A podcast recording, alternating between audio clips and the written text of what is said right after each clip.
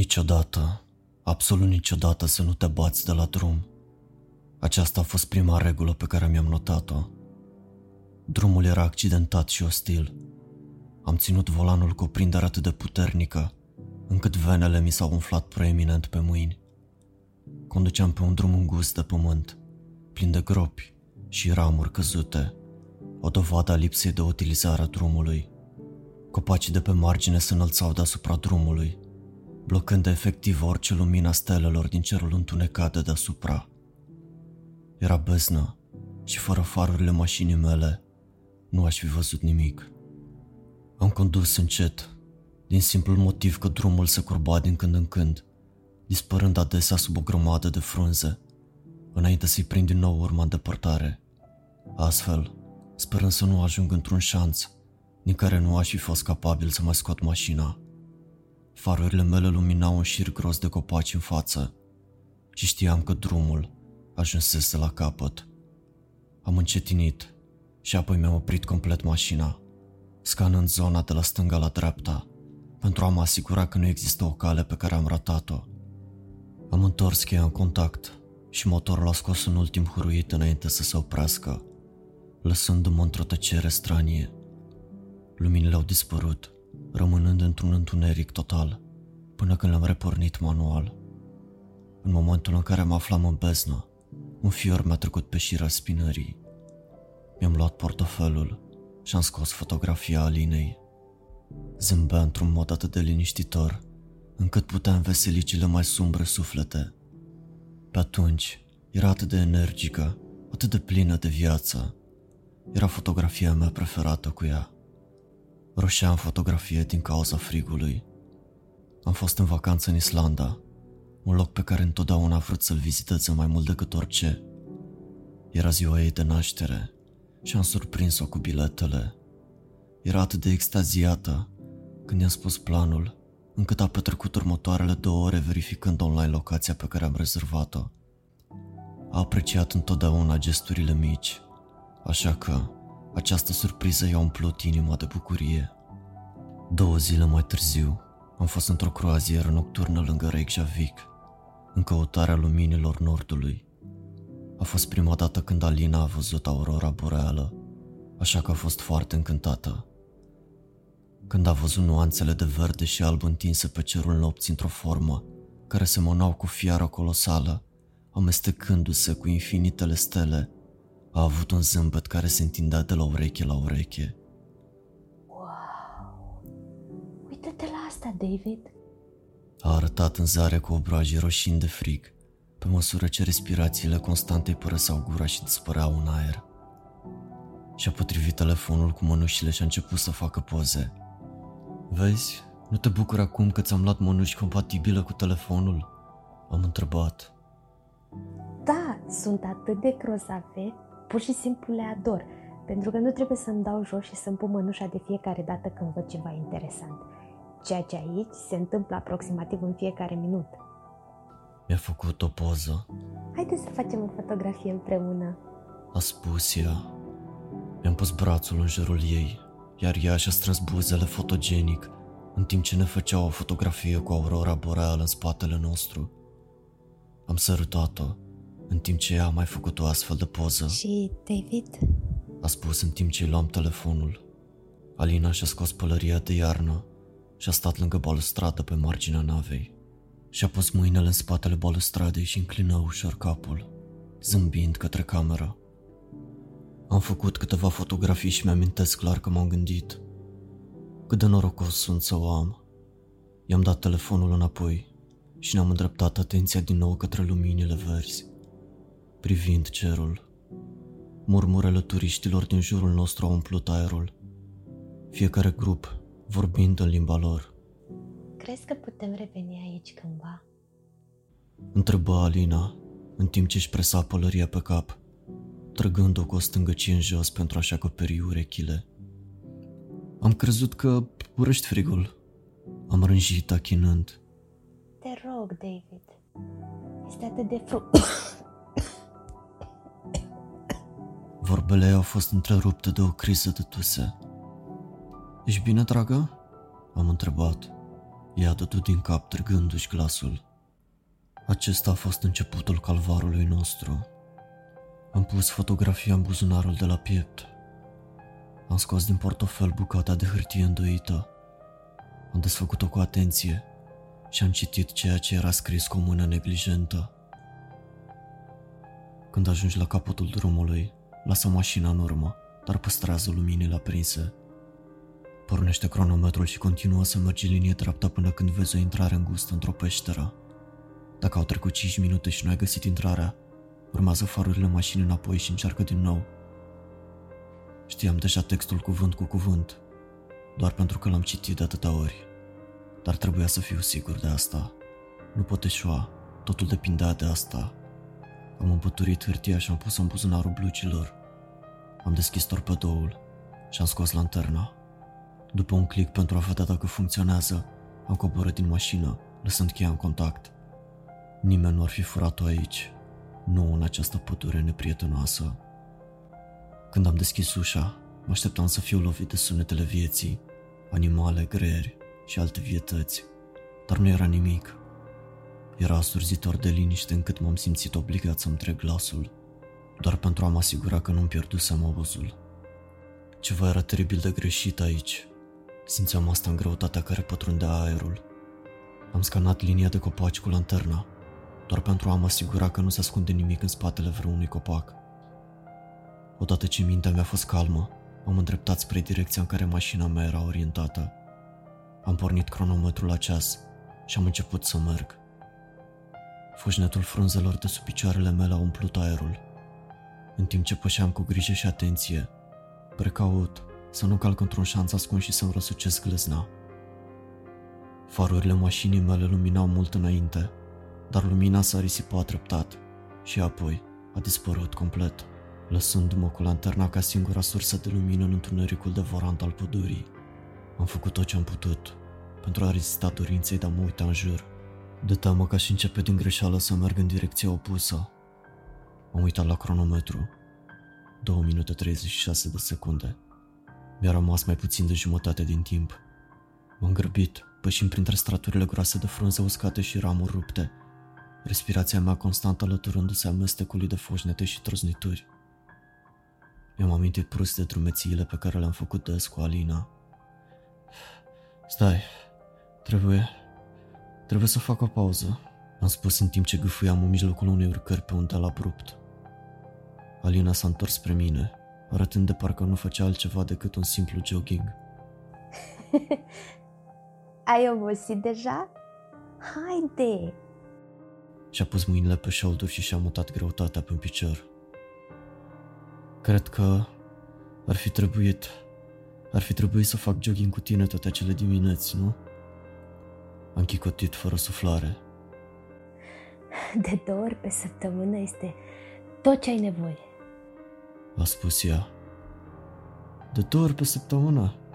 Este de două ori mai mult decât mi-am planificat să fac asta. Am spus eu. S-a apropiat de mine și m-a apucat de mână, făcând un gest jucăuș cu capul spre vârful dealului. Haide, acum suntem aproape de o bancă. Putem face o pauză acolo și poate ne și sărutăm puțin? Urcarea pe deal a sunat brusc mult mai atractivă și în câteva minute eram pe un deal cu rucsacurile scoase, așezați unul lângă altul pe o bancă. Hei, am vrut doar să spun că apreciez foarte mult că ai făcut aceste lucruri cu mine. A spus ea în timp ce și-a pus mâna pe coapsa mea. Despre ce vorbești, iubito? Îmi place să fac asta. Și a fost adevărul. Orice activități, chiar și cele mai neinteresante, au fost mult mai plăcute alături de Alina. Fie că este vorba de vizionarea filmelor de acasă, vizitarea membrilor familiei, drumeții sau antrenamente. Ei bine, va trebui să te antrenezi mai tare dacă nu vrei să te las în urmă pentru a fi mâncat de un urs. Se aplecă mai aproape. Dacă pot supraviețui trăind cu tine, pot supraviețui și unui urs. Am spus eu, la care ea a gâfâit prefăcându-se șocată. I-am mângâiat părul de pe față și am sărutat-o. Stai! A spus rapid în mijlocul sărutului și a privit în altă parte. Își puse mâna peste gură și a început să tușească. A fost o tusă uscată, dureroasă de ascultat, la care am simțit că mă dor plămânii doar auzind-o. Tușești de ceva vreme acum. Ar trebui să programăm o întâlnire pentru asta, serios? Am mai tușit ușor de câteva ori, după care și-a limpezit gâtul. Bine, bine. Îl voi face primul lucru luni. Promit. A zâmbit liniștitor. 4 minute și 13 secunde. Nu mi-a rămas mult timp și chiar nu am vrut să mai petrec încă o dată 5 minute mergând înapoi și apoi să trec prin același proces încă o dată. Am pășit printre frunze, senzația de neliniște crescând în mine, amenințând că va prelua controlul asupra corpului meu. 4 minute și 33 de secunde. Nimic în afară de copaci întunecați și nesfârșiți. Dar stai, este ceva în față.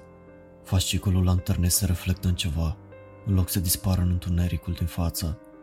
Revigorat, mi-am accelerat ritmul și mi-am dat seama că mă holbesc la un zid de stâncă. Era imens, suprafața sa inegală și zimțată ocupând întreaga vedere, de deasupra și de ambele părți. Când mi-am mutat lumina puțin spre stânga, am văzut un mic gol, puțin mai mare decât mine, care se deschidea într-un întuneric pe care lanterna mea nu-l putea lumina. Respirația mea a început să accelereze.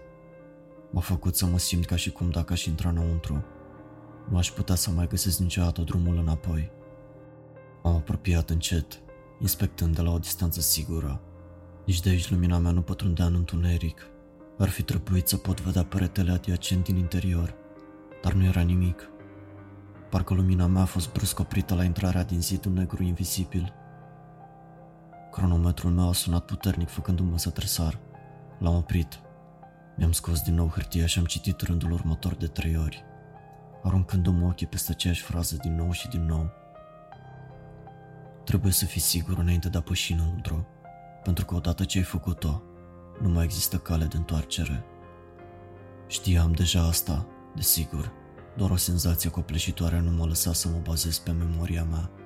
De aceea am scris totul pe hârtie. Nu mi-am putut permite să eșuez. Știam că este singura mea șansă. Lumina mea strălucind practic la doar câțiva centimetri în păretele negru. Mi-am trecut timid degetele peste barieră, simțind o răceală nefirească. M-a cuprins un sentiment de agitație înainte să îngolesc mintea și să pășesc prin paravan, pregătindu-mă de necunoscut. Mă simțeam de parcă tocmai trecusem pragul dintr-o cameră caldă într-una ospitalier de rece. Temperatura era mult mai scăzută aici și nu era ceva din lumea asta. Mi-am strălucit lanterna în jur, aruncând o privire spre suprafețele neuniforme ale pereților invadatori, care mi-au oferit spațiu doar pentru a mă strecura mergând în lateral. Am aruncat o privire în spate, dar spre uimirea mea, paravanul negru nu mai era acolo. Și în schimb, m-am confruntat cu un zid solid de stâncă. Totul făcea parte din provocare și știam că acest lucru se va întâmpla. M-am îndreptat în direcția în care ducea pasajul. Treci prin pasaj, oricât îngust ar deveni. Nu te opri să asculți gomotele din îndepărtare, dar nici nu te întoarce dacă le auzi de spate.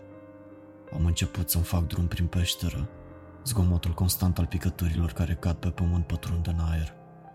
Fasciculul lanternei mele a luminat doar calea, către un anumit punct din față, după care s-a contopit cu întunericul, dându-mi o impresie de mers pe jos într-un coridor nesfârșit.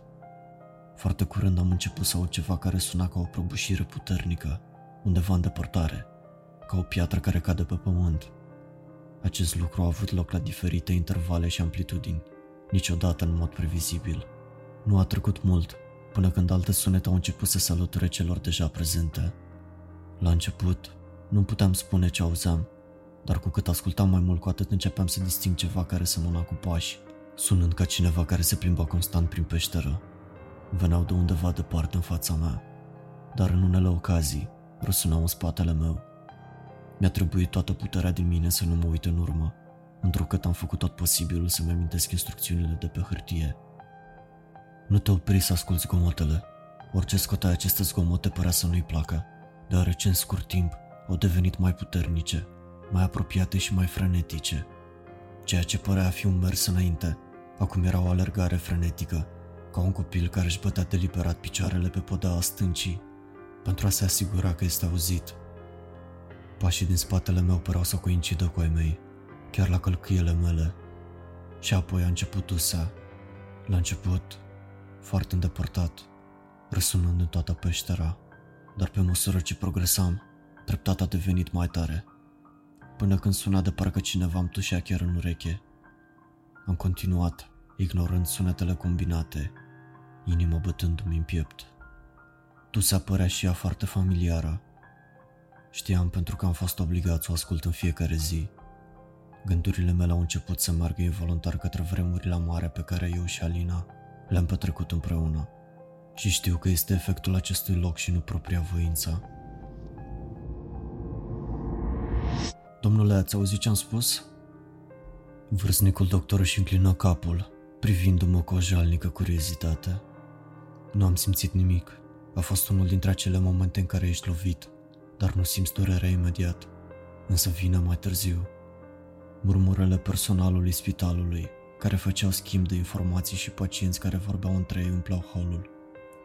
Am dat din cap visător către doctor și am spus Da, te-am auzit.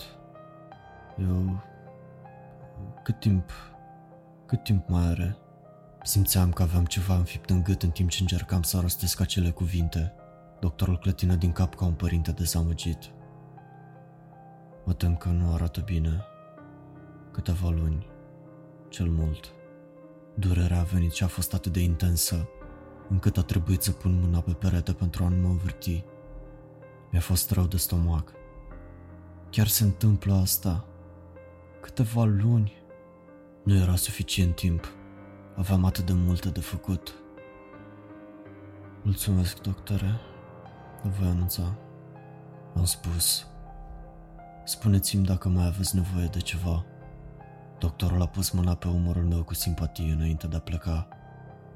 Am stat acolo timp de 5 minute, înainte de a mă hotărâ să mă întorc la Alina, cu picioarele tremurând care abia dacă puteau să țină greutatea propriului corp. Stăteau pe o bancă în sala de așteptare între două bătrâne, Strângea o ceașcă de cafea de la automat între palme, aburul ridicându-se încet din ceașcă. Când a văzut silueta mea în fața ei, și-a ridicat privirea spre mine și a zâmbit, în timp ce și îndepărta părul de pe față. Hei! A spus, dar am văzut îngrijorarea ei, în ciuda zâmbetului. Deci, ce a spus doctorul? Zgomotele din jurul meu erau atât de intense în acel spațiu îngust al peșterii, încât am simțit că sunt într-o zonă aglomerată. Iar zgomotele deveneau mai puternice la fiecare secundă, sprintam din plin în măsura în care mi-a permis pasajul îngust. Fasciculul lanternei mișcându-se de sus în jos cu fiecare pas pe care îl făceam. Și apoi, toate zgomotele s-au oprit. Pașii, tusea, agitația, toate au dispărut. Pasajul îngust s-a deschis într-o zonă vastă în interiorul peșterii. Mi-am strălucit lanterna în jur și am văzut nenumărate stalactite, de toate formele și mărimile, unele întinzându-se cât de mult putea să ajungă lanterna mea, și groase precum copacii, altele abia pe jumătate din dimensiunea mea. Mi-am coborât lanterna și m-am uitat în jur, neputând vedea nimic în întuneric. M-am rotit încet spre dreapta, încercând să detectez cea mai slabă urmă de ceva care contrastează cu întunericul și iată, un punct alb, mic, abia vizibil, o rază de speranță în abisul din jur. Mi-am reglat respirația, în timp ce puneam mâna în buzunarul blugilor și scoteam biletul. Odată ce pasajul se deschide într-o zonă mare, caută sursa de lumină, urmează-o, păstrând tot ce te înconjoară la distanță cu lanterna. Dacă lanterna începe să pâlpâie, fugi. Am oftat și am pus biletul la loc în buzunar. Am scos poza Alinei și am privit-o sub lumină. În acest loc întunecat și ostil, fața ei mi-a dat răgaz. Am simțit că trebuie să mă uit la fotografia ei un pic mai mult, pentru a mă aminti de ce mă aflu aici. Am strâns din dinți, am pus ușor imaginea înapoi în buzunar și am început să merg spre punctul mic din depărtare. După nici măcar un minut de mers, am auzit primul zgomot de pași. A sunat ca și cum ar fi fost cineva desculț, sprintând la mică distanță spre stânga mea și când am strălucit lumina acolo, nu am văzut decât stalactite zimțate și întunericul. Am continuat și am auzit alții de pași din nou în stânga mea. Mi-am mișcat repede lanterna și de data aceasta, pentru o fracțiune de secundă, înainte să dispară în spatele unei formațiuni, am văzut o figură. Nu mi-am putut spune exact ce am văzut pentru că a fost atât de scurt, dar arăta umanoid, slab, cu o coloană vertebrală proeminentă pe piele întinsă și cenușie. M-am grăbit și de data aceasta am auzit pașii spre dreapta. M-am întors și am văzut o siluetă gri, similară, care alerga în spatele unei stalactite mai mici. S-a ghemuit în spatele ei, dar din moment ce stâlpul era subțire am văzut umărul și picioarele creaturii. Slăbit atât de mult încât nu părea că era altceva decât piele și os. O bătaie de pași mult mai rapidă a răsunat în spatele meu și m-am întors repede, dar nu am văzut nimic. Când m-am întors înapoi pentru a vedea creatura ghemuită de lângă formațiune, aceasta a dispărut. Sunetul constant al gâfâitului meu a umplut aerul, făcându-mă să mă simt ca o țintă ușoară, înconjurat de toate aceste monstruozități de neimaginat.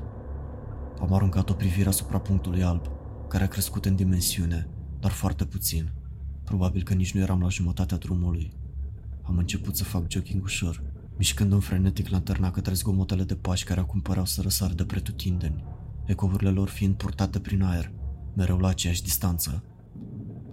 Am văzut figurile subțiri cenușii, devenind tot mai îndrăznețe și părăsindu-și ascunzătorile, dar retrăgându-se în spatele formațiunilor atunci când îndreptam lumina către ele. Am auzit un sprint de picioare goale care s-a apropiat de mine și m-am întors exact la timp pentru a lumina monstru scurt slăbit cu ochii mici și negri și o gură plină de șiruri de dinți ascuțiți. Creatura țipa puternic, ceva care semăna cu anvelopele de mașină și și-a protejat fața, retrăgându-se imediat în întuneric. Am fugit, acum într-o panică complexă fixat pe punctul alb. Acum era atât de aproape și nu mai era un punct, ci era ceva care arăta ca o ușă. O lumină slabă și albă emana din ea, făcându-mi semn și nu aveam nevoie de nicio invitație pentru a mă îndrepta spre ea. Stalactitele au început să se subțieze și în cele din urmă au dispărut complet și am știut că trebuie să alerg mai repede. Odată ce acoperirea lor a dispărut, creaturile vor deveni disperate. Alergă spre lumină și nu privi până nu treci prin ea. Am ascultat în timp ce zeci sute de pași minusculi urmau unde aproape spate. Țipete răsunând atât de tare încât mă dureau urechile, strigătele lor sunând ca disperarea sângeroasă unui prădător care își vânează prada. Lanterna mea a început să pâlpâie, dar am ignorat-o. Ușa albă a devenit din ce în ce mai mare și înainte să-mi dau seama, am trecut prin ea. Am simțit cum podeaua dispare de sub picioare și m-am trezit căzând cu capul într-un abis, în timp ce sunetele urmăritorilor mei s-au diminuat. O stropire puternică a răsunat și pentru clip am simțit frig pe tot corpul, iar sunetele din jurul meu au devenit înfundate. Am simțit că apare ce mi-a umplut gura și realizarea că aș putea să mă nec în acest loc m-a umplut de panică cumplită. Mi-am ținut respirația și am notat în direcția care părea să ducă spre suprafață, în același timp rugându-mă să nu mă scufund mai adânc. În câteva secunde a avut loc o altă stropire și sunetele din jurul meu nu mai erau înfundate. Am inspirat adânc, gâfâind după aer, mai mult de panică și nu pentru că mă necam. Mi-am strălucit lumina în jur, simțind cu frigul pătrunde în corpul meu. A trebuit să ies imediat de acolo.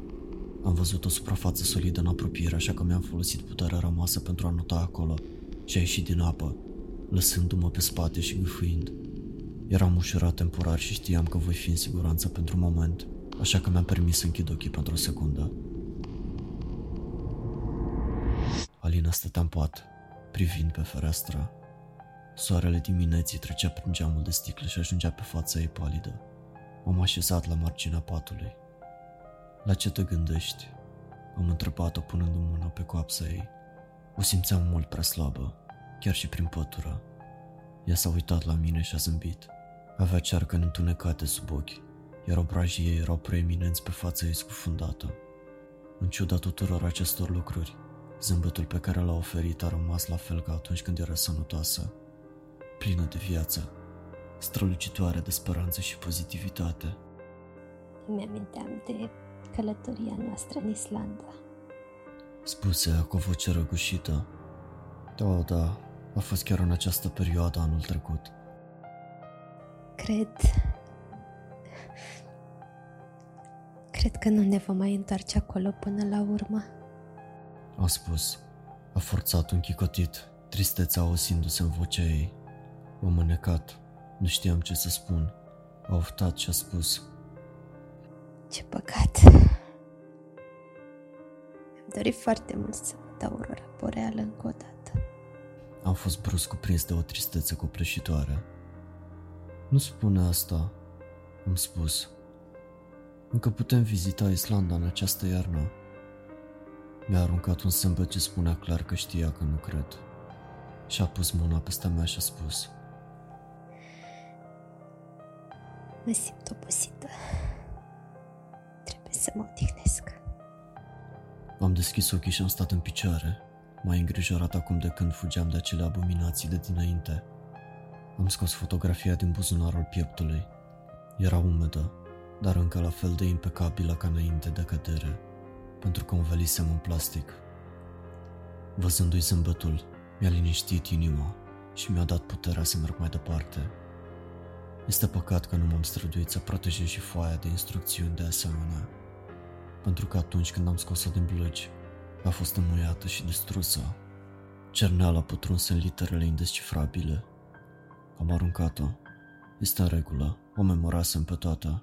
Mi-am luat lanterna felicitându-mă că am cumpărat una rezistentă la apă și am continuat să merg. Rezistă, Alina, m-am gândit, dar în realitate mă încurajam pe mine. După ce înnoți afară, există o singură cale pe care o poți urma. Mergi înainte până vezi un pod. Ceva va fi de cealaltă parte. Nu te poate vedea, dar te poate auzi. Deci este important să treci fără să faci niciun zgomot. Nu fugi, chiar dacă ești departe de el. Trebuie să pui cât mai multă distanță între tine și acel ceva înainte de următorul pas. Zidurile strălucitoare care înconjurau camera peștii s-au închis treptat asupra mea, până când am fost din nou într-un oarecum pasaj îngust. Și apoi, brusc s-au lărgit din nou și mă aflam într-o zonă deschisă, care aparent nu avea tavan. Am făcut câțiva pași înainte și am văzut un pod vechi de frânghie, cu o înfățișare tulburătoare, cu frânghie uzate și scânduri putrezite. Am întreptat lanterna în jos, dar nu am întâmpinat decât întuneric nesfârșit. A trebuit să traversez podul. Nu există altă cale în jurul lui. M-am apucat de ambele părți ale frânghiei, făcând un pas indecis pe scândura veche, încercând să văd dacă se va prăbuși sub greutatea mea. Am pus celălalt picior în fața primului și am continuat să fac acest lucru, încet și constant. Podul scârții cu incertitudine, făcându-mă să mă opresc la fiecare sunet pe care îl scoate. Mă așteptam ca frânghia sau scândura să se rupă în orice moment și să plonjez inevitabil spre moartea mea. M-am întrebat cât timp aș cădea înainte să ajung la podea și dacă aș avea timp să mă văd în propria mea neputință înainte ca moartea să mă ia. Deși podul părea nesfârșit, am ajuns la cealaltă parte mult mai repede decât mă așteptam. Se simțea minunat, pășind pe suprafața dură stâncii peșterii, simțind din nou stabilitate. Savurarea momentului a fost de scurtă durată, când sunetul șierător a umplut aerul din fața mea. Mi-am ridicat lanterna și am aruncat lumină în jur, dar m-am confruntat încă o dată doar cu întunericul. Era greu de identificat de unde veneau șerăturile, deoarece sunau un ecou în toată peștera. Am rămas înghețat, pe măsură ce treptat au devenit mai puternice. Șuieratul a fost întrerupt de o criză de tuse bruscă, înainte de a continua. Gândurile mele s-au repezit din greșeală înapoi la ultimele momente cu Alina. Mi-aș dori să pot spune că ne-am bucurat de ultimele minute pe care le-am avut, dar nu a fost cazul. Chimioterapia a făcut din ce în ce mai agitată și a fi în preajma ei era dificil. Poți te rog să nu mesteci atât de tare? Întrebă Alina din patul ei, iritată, ridicând ușor tonul. Am încetat să-mi mestec omleta și mi-am pus încet furculița în farfurie, să o privesc.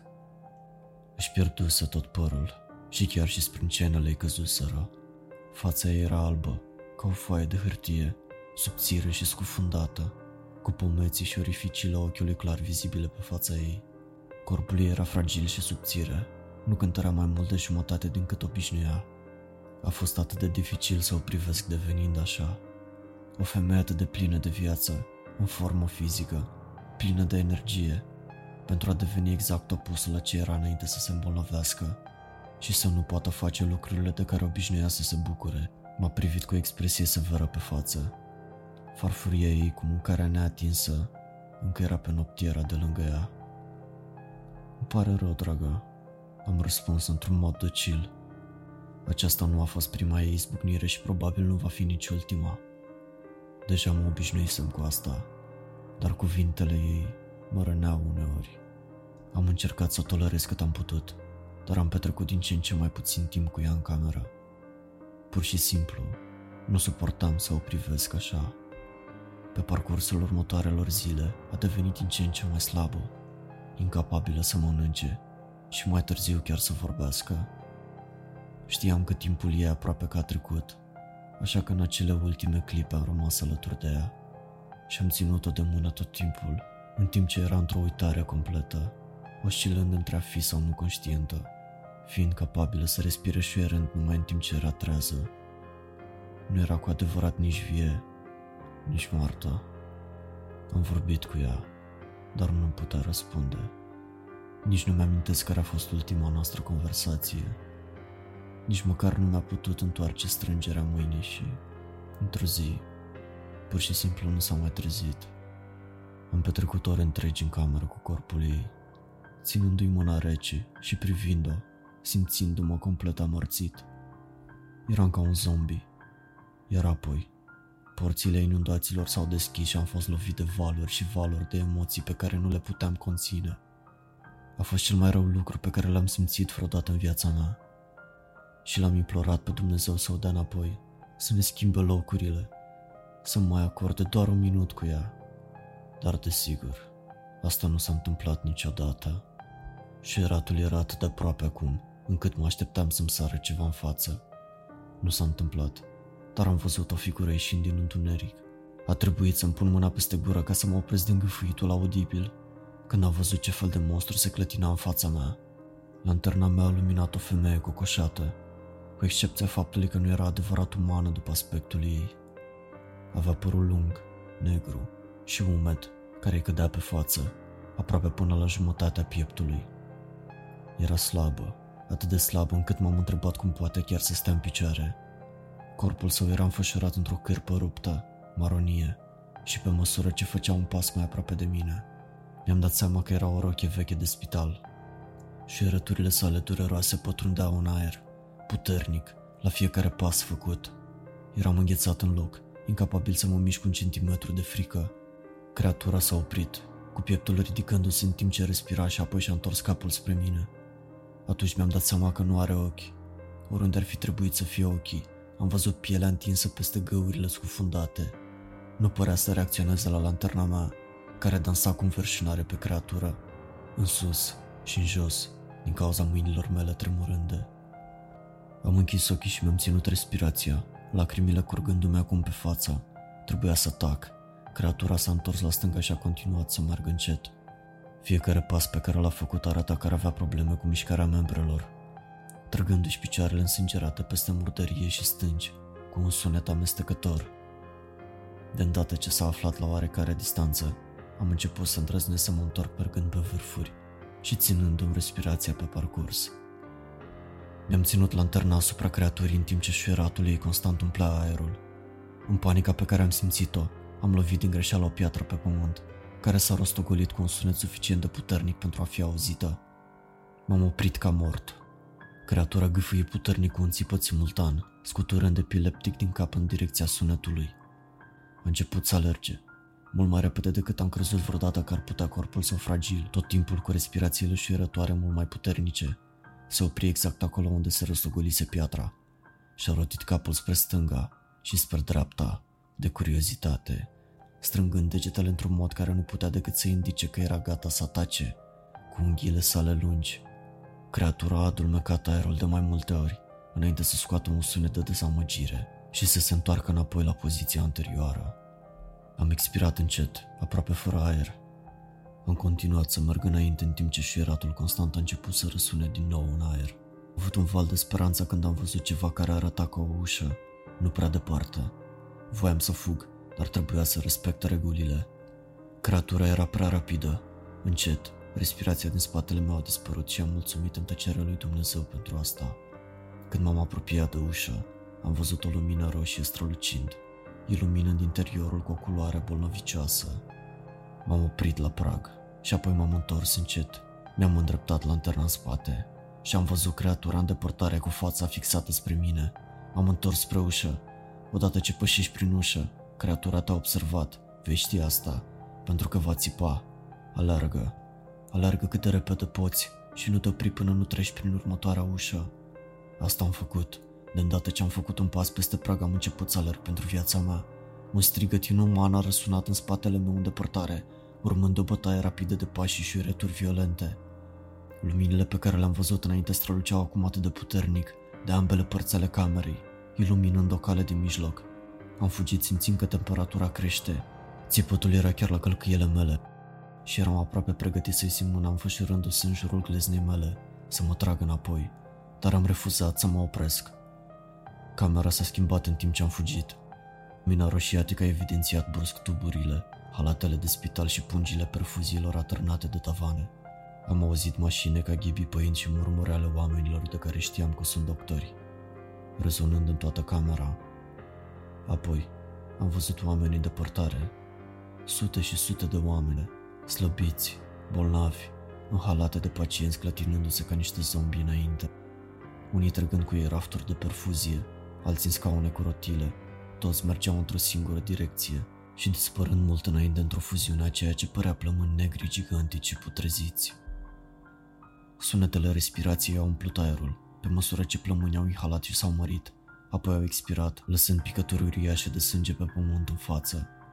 Pe măsură ce mă apropiam, mi-am dat seama că aceștia nu erau plămâni, erau oameni, toți fuzionați într-o grămadă care semăna cu plămânii. Alții noi se alăturau și se prindeau de celelalte suflete chinuite. Știam că acestea erau suflete care au încercat să treacă prin același test ca și mine și au eșuat. Știam că asta mă aștepta dacă sunt prins. Nu mai rezistam, voiam să plec de acolo, dar nu era nimic în vedere, doar o cale interminabilă care mergea înainte. Începusem să-mi pierd speranța și apoi am văzut-o. Un pasaj în față și o ușă uriașă de fier care se deschidea în interior, lumina albă și strălucitoare emanând din ea. Țipetele monstrului erau încă în spatele meu și începusem să cred că se juca cu mine. Am sărit prin lumină și am fost complet învăluit de ea. Pe cât de repede m-a orbit, a dispărut și ușa s-a trântit cu o bubuitură puternică. Se auzi o lovitură puternică care mă făcea să mă retrag în spaimă. Scârieturi, respirația șeierătoare, țipetele și loviturile au urmat câteva secunde lungi. Înainte ca acesta să dispară încet în distanță și în cele din urmă să dispară complet. Am oftat ușurat, uimit că am reușit să supraviețuiesc până aici. Odată ce ai trecut ușa, vorbește cu supraveghetorul și puneți dorința. M-am întors. Eram într-o cameră întunecată, dar aceasta era diferită. Potelele și pereții păreau drepte și netede, create de om, nu grosolane ca restul peșterii.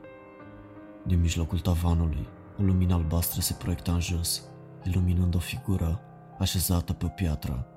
Nu puteam vedea clar cine sau ce era figura, dar ce am văzut este că era îmbrăcat într-un halat negru. Uitându-se în jos, m-a apropiat de figură cu inima tresărind în piept și a ridicat capul, parcă tocmai acum devenind conștient de prezența mea. Nu-i puteam vedea fața, întrucât era învăluit în întuneric, dar când s-a plecat pe spate, am văzut o pereche de mâini cenușii osoase, cu vene groase care ieșeau afară, ca un bătrân. Vorbea într-o șaptă lentă și aspră. Deci, ai reușit. Vrei să readuci morții la viață?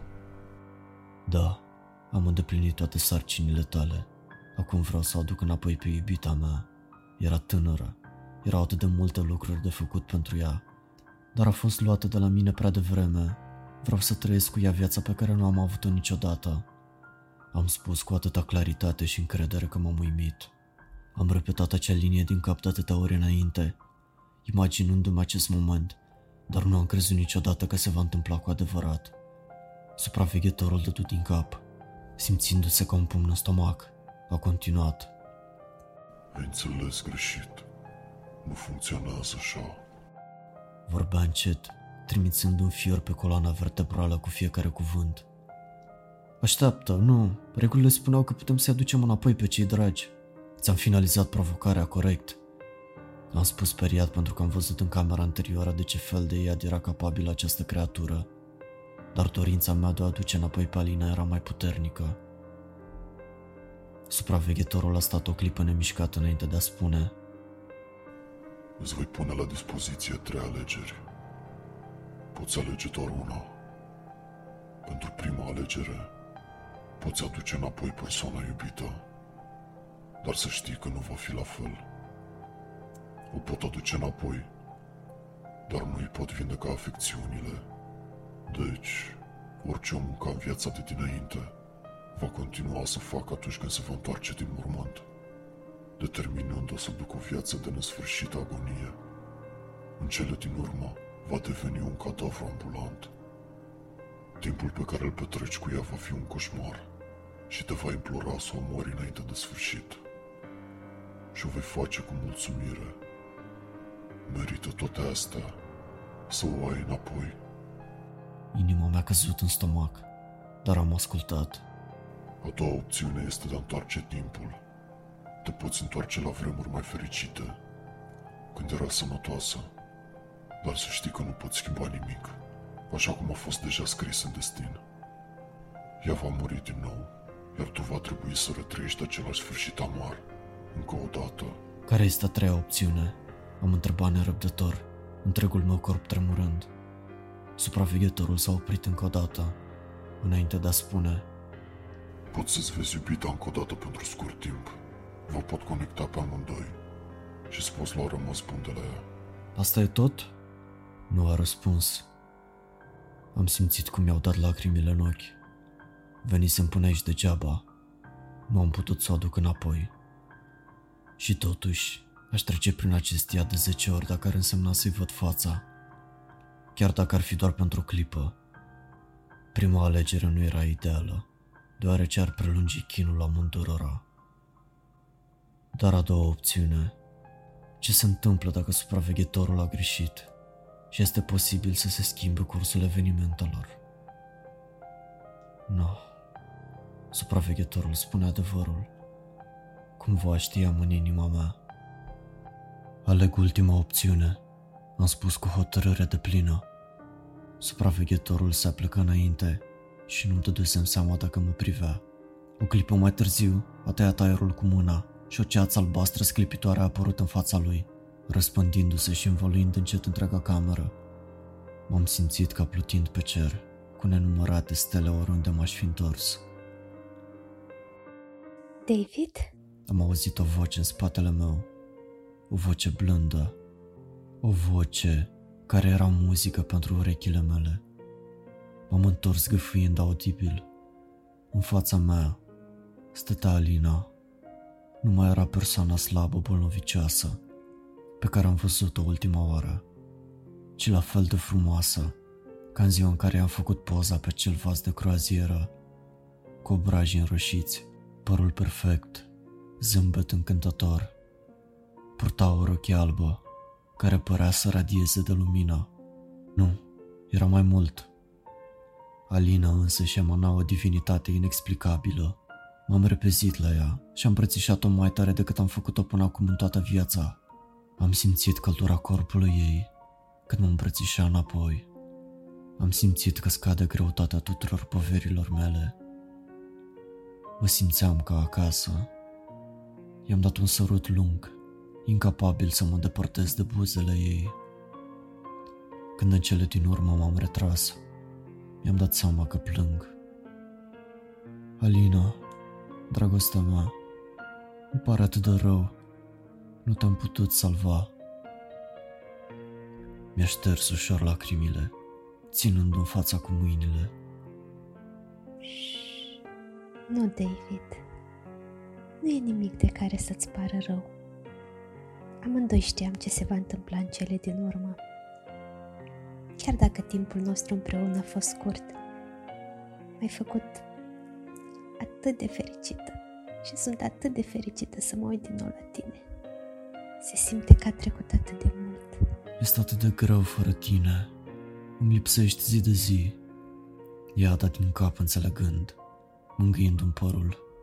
Știu, știu că te învinovățești, dar nimic din cele întâmplate nu a fost vina ta.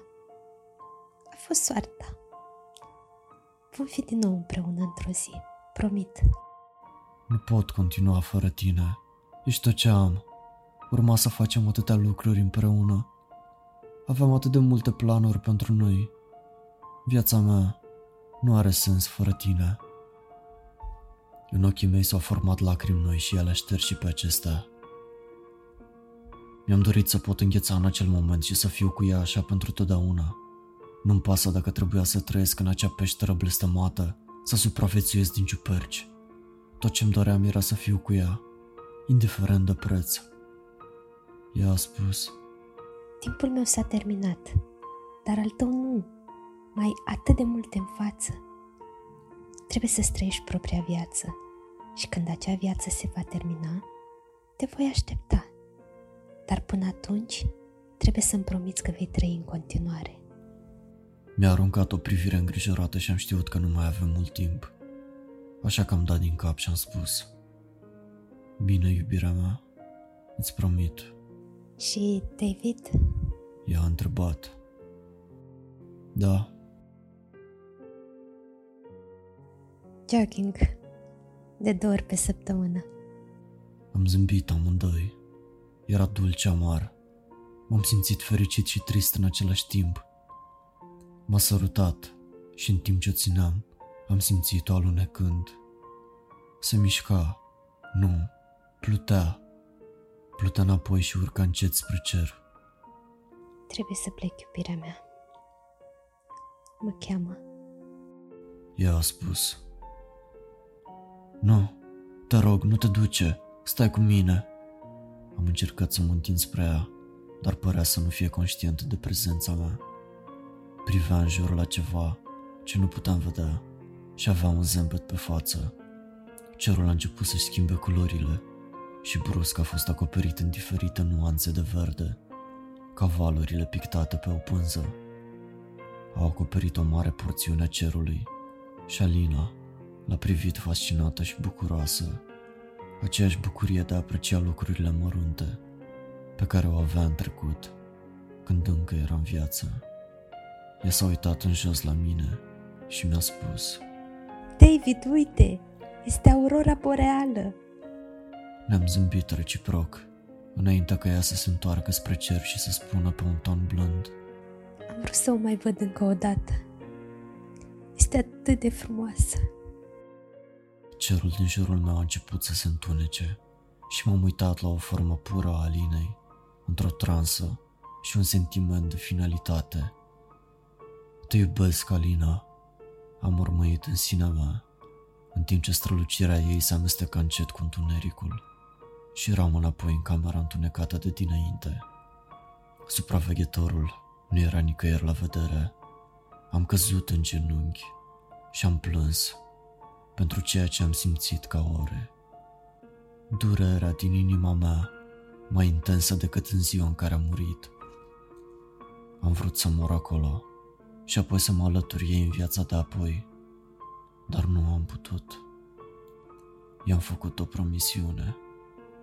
Când mi-am recăpătat calmul, m-am uitat în jur. Din spatele meu vâna o lumină slabă. Am urmat-o și m-am regăsit în pădure, la intrarea în peșteră. Era dimineața și păsările ciripeau. Am simțit o priză ușoară pe față. M-am uitat înapoi, dar în locul intrării am fost întâlnit cu un zid solid. M-am întors spre mașină și am scos fotografia Alinei. Vei fi mereu cu mine și mi-am băgat fotografia înapoi la piept.